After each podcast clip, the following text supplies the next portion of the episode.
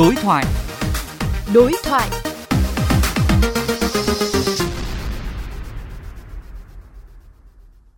Thưa quý vị, không khí Tết đã bắt đầu rộn ràng khắp phố xá. Dù năm nay khó khăn thế nào, dịch bệnh, thiên tai, nhưng cứ đến Tết là ai cũng có một nơi để hướng về, đó là quê hương. Ấy vậy mà có những người rơi vào hoàn cảnh phải xa quê, đành neo lại thành phố lớn. Họ là những bệnh nhân bệnh nặng vì dính lịch điều trị, buộc phải đón Tết xa nhà. Anh Nguyễn Ngọc Em, 47 tuổi, quê ở Đồng Tháp, đã 17 năm chạy thận tại thành phố Hồ Chí Minh và nhiều năm đón Tết trong bệnh viện là một trường hợp như thế.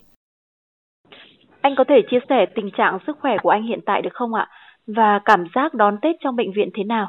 Ăn Tết đây cũng có 6-7 năm rồi. Tuần anh lọc máu đó 3 lần. Năm nay 17 năm rồi.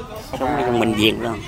Mấy năm trước thì không có đường qua thì cũng buồn. Thì năm nay, hai năm nay thì có ờ, đường qua của chợ gãy thì tạo không khí rất là vui cho bệnh nhân ở lại bệnh viện. Trị bệnh cũng có niềm vui trong những ngày Tết, cũng được à, bệnh viện cho ở lại rồi à, bệnh viện à, cũng nhờ khoa thần nhân tạo cũng hỗ trợ, giúp đỡ nhiều. Chạy thận nhân tạo thì càng ngày cơ thể nó càng suy nhược lần lần lâu năm thì nó yếu dần anh có gửi gắm điều gì cho người thân khi không thể về quê nhà đón Tết không?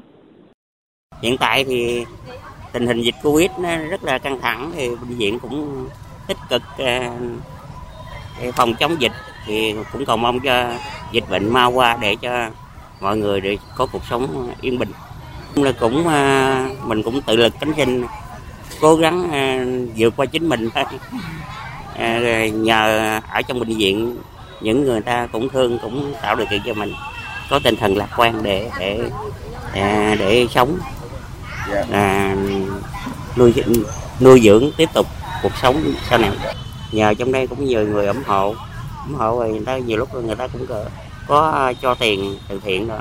Còn mong cho sức khỏe ờ, ổn thì chống được năm nào hay năm đó thôi. Còn cố gắng để đón được đường qua năm tới nữa. Tết đến rồi chúc ờ, cả nhà có một năm mới à, đầm ấm, hạnh phúc và an khang thịnh vượng vâng xin được cảm ơn anh vì những chia sẻ vừa rồi ạ.